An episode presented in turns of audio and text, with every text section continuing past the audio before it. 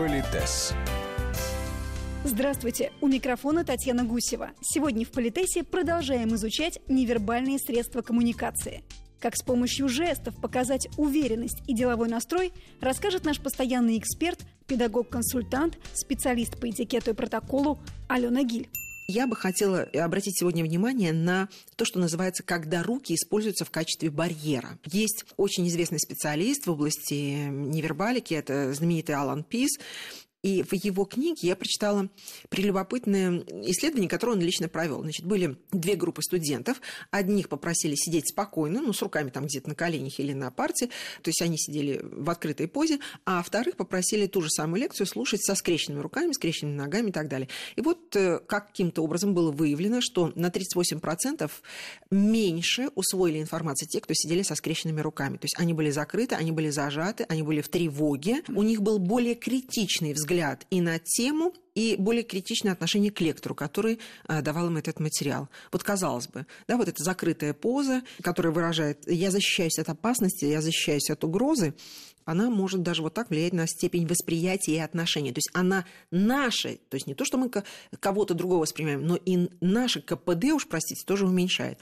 Так вот, э, руки скрещенные на груди. Ну, самое обыкновенное, когда мы завязываем их в узелок. Что мне, например, безумно нравится, очень многие вещи в этикете, они не просто так придуманы, они очень-очень здравомысленные. Вот когда руки скрещены, человек прячется от неблагоприятной ситуации, это такое оборонное Э, движение, человек пытается скрыть свое негативное состояние. Но с точки зрения безопасности, вот если у человека скрещены, вот прям завязаны в узел руки, если захватить его сзади, неважно, или спереди, вот так вот за предплечье, он не сможет развязать руки и защитить себя. Вот почему, ну, если можно сказать, в э, этикете в пластике принято, если уж вы хотите скрестить руки на груди, то когда одна рука слегка как бы приобнимает э, другую за предплечье, почему? Потому что в этом положении, если вдруг будет захват сзади, то вы сможете просто опустить да, руки и спасти, да, и спасти свою быстрее. жизнь. Гениально же! Не только культура, но и здравый смысл. Но э, с точки зрения бытовой пластики, вот когда они скрещены, ну вот мы сейчас с вами две дамы сидим, да. у меня вот руки завязаны, и они находятся прям под бюстом. Это такой немножко кухонный жест. Заметьте, он не запрещен, он не воспринимается как хамство и неуважение, но он такой немножечко кухонный. И ни в светской жизни так не стоят, ни в деловой жизни, как правило, так не стоят. Бывает у нас еще когда скрещены руки, но лежат на а, плечевой части руки, вот та, которая рядом с плечевым суставом. То есть мы берем вот так обеими... Немножко себя тогда да, приобнимаем. Бы, вот, да, мы себя немножко обнимаем, и э, иногда говорят, ой, вы знаете, а может человеку холодно? Ну, по пластике мы всегда видим, когда человеку холодно, или когда он и таким образом закрылся. То есть он буквально себя вот чуть ли не сдерживает, возможно, от какого-то агрессивного действия. Что здесь важно? Вот если до этого, когда у меня руки были сцеплены, связаны узелком, они были чуть ниже грудной клетки, особенно если человек еще и не сутулится. Да, то вы вот, производите то, впечатление да, более открытого человека. Да, более открытого, но, знаете, так не знаю, не знаю, что вы там себе надумали. Но человек никого не боится. Как только мы поднимаем руки, вот скрещенные руки, еще и за предплечье себя берем, то чувствуете, корпус перекрывается. То есть вот прям совсем уходим в глухую оборону. И надо понимать, что такой жест э, в деловой или в светском общении все-таки не очень хорошо. Конечно, так можно еще и демонстрировать ну, некое свое социальное превосходство, но для этого нужно очень распрямиться. А чаще всего, как только мы скрещиваем руки, вот, Татьяна, э, вы меня видите уже вот в, в течение некоторого времени, мы с вами общаемся. Как только я скрещиваю руки, я, как правило, начинаю проседать. То есть вся моя энергетика, да. которая сконцентрирована в открытом взгляде, слегка приподнятой голове, в развернутой грудной клетке, вот эта уверенность в себе, э, расположение к вам, уважение к вам, которое мы демонстрируем, хорошая осанка, как только мы закрываемся э, запястьями, как только мы скрещиваем руки, мы, как правило, начинаем проседать, и вся эта позитивная энергия, да, мы сворачиваемся в такой в колобочек такой, да, и уже как-то, знаете, не очень уверены, вот такое не обижайте меня, не бейте меня и так далее. Вот надо понимать, что мы неосознанно, как только мы скрещиваем руки, мы начинаем вот так проседать. Вот да, проседать. А это тоже не очень нужно. Иногда бывает, что люди понимают, что уж вот прям стоять со скрещенными руками, уж прям совсем кухня-кухня, Но закрыться очень хочется. Человек не уверен в себе, или он находится в какой-то не очень дружественной обстановке. Ну, да, да, среди незнакомых не людей. И вот это называется неполный барьер. То есть, например, когда одна рука, ну, допустим, висит вдоль тела, а второй мы, вот знаете, вот так берем да. себя за предплечье и стоим. Ну, вроде такая непринужденная поза, да, ничего в этом такого вызывающего нету. Но надо понимать, что люди, сведущие, они сразу прочтут, что вы не уверены в себе, да, и вы все равно в закрытой позе.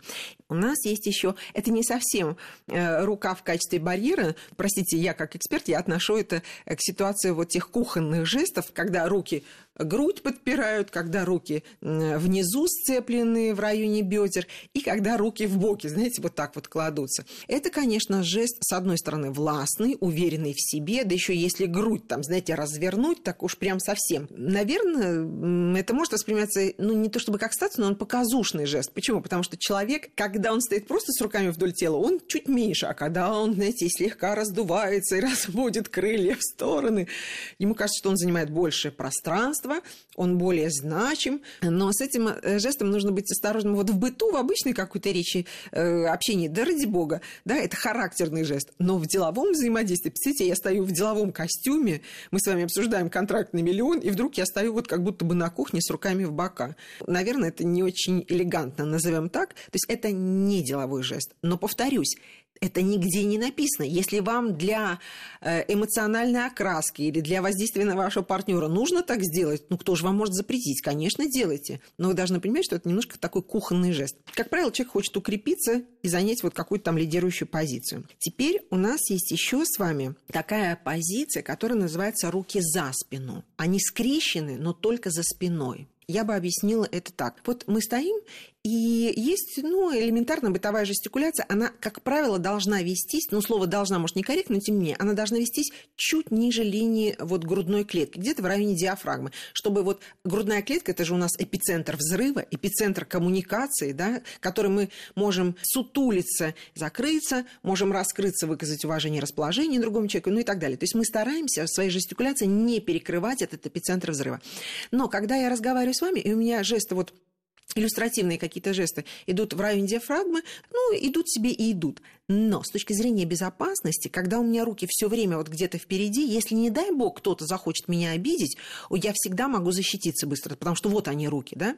Когда человек убирает руки за спину, один из вариантов трактовки этого жеста, он как бы говорит, вот, открыто горло, грудь, живот, то есть, ну, жизненно важные органы а рук здесь нет. Настолько уверена в себе, что вот даже руки убрала. Но при этом, обратите внимание, вот если человек просто раздулся немножко, да, вот так вот выпятил грудь или хотя бы просто прямо стоит и убрал руки за спину, это может быть как и уверенность в себе, и может восприниматься и как вызов. Но у нас очень часто бывает, что люди, сцепив руки за спиной, а значит, о них не нужно думать, эта часть тела уходит из зоны контроля, и подсознательно человек начинает проседать. То есть он сутулится, и он похож, знаете, на грифона такого сидящего, или на человека уставшего, может быть, там, неуверенного в себе. Вот вопрос, вам надо таким старичком ходить с руками сцепленными позади? И бывает, человек вот просто сцепил руки, он просто взял, ну, ладонь в ладонь, там, да, вот так вот. А бывает, что он прям за запястье себя держит. Ну, как говорят профессионалы, что вот, может быть, это состояние тревоги, или вот он хочет э, прям буквально подавить свои какие-то агрессивные действия. А уж если он взял себе, знаете, вот за спиной, когда берут себя прям за локоть или за предплечье, тоже, наверное, может быть абсолютно с точки зрения бытовой пластики. Но в ситуации делового общения или светского общения все-таки руки которые уж прям вот так вот сложены за спиной, да еще, знаете, с захватом себя же за руку, они все-таки крайне редко используются только как экспрессивные. А с точки зрения культуры считается непринятым всем показывать, что ты себя вот там сдерживаешь от каких-то агрессивных действий. И есть то, что называется у профессионалов, это называется замаскированные жесты скрещенных рук. Когда хочется создать перед собой барьер, но люди понимают, что это не очень прилично, не очень гостеприимно, не очень позитивно, они начинают, вот рука тянется к противоположной руке, но скрывают это, мужчины начинают теребить запонки, э, поправлять часы. манжеты, часы, там, кольца, есть, да, да, кольца вертеть в руках и так далее. Но мы понимаем, что человек все равно закрывается. Вопрос. это может быть лишняя суета, лишнее движение, которое отвлекает внимание от вашего лица и от вашего, э, ну, от того, что вы говорите, вот эти лишние движения. И с другой стороны, вы выдаете свою нервозность, да, свою неуверенность в себе и желание спрятаться от этого собеседника надо ли вам, чтобы он об этом знал. Вот, понимаете, этикет, он не просто так придуман, да, не суетитесь, не теребите ничего. Почему? Лишнее внимание и лишняя информация о себе, причем не позитивная. И вот самый, с моей точки зрения, прекрасный вариант демонстрации лаконичности, элегантности, уверенности в себе, в своем статусе, в чем хотите, это когда человек умеет просто стоять прямо или просто сидеть спокойно, да, положив руки на стул, раскрыв грудную клетку, никого не боюсь, уверенно в себе. Когда мы стоим, не сутулясь, не на э, мягких ногах, руки спокойно вдоль тела. Нам кажется, как? Руки вдоль тела, это же ненормально. Вот это гениально, понимаете, когда у тебя, повторюсь, столько каналов информации о себе, потому что у тебя есть одежда, у тебя есть пластика, у тебя есть осанка, у тебя есть голос, у тебя есть глаза, у тебя есть мимика, интонация, в конце концов, слова и текст. Ну что еще стоять размахивать руками? Или это может быть какой-то один лаконичный или очень убедительный жест. Это может быть некоторая жестикуляция, но не размахивание руками и все вот эти вот кухонные складывания перед собой. Вот лучше делать все без жестов. И тогда любой ваш жест, вот если вы стоите спокойно, и вдруг вы обращаетесь к собеседнику или к собеседникам с каким-то жестом, представьте, какова будет его значимость и эффект от этого жеста. И это, я бы, знаете, не только ораторам это рекомендовала, работать с лаконичностью, но и любому человеку, потому что не лаконичными мы и так умеем быть. Политес.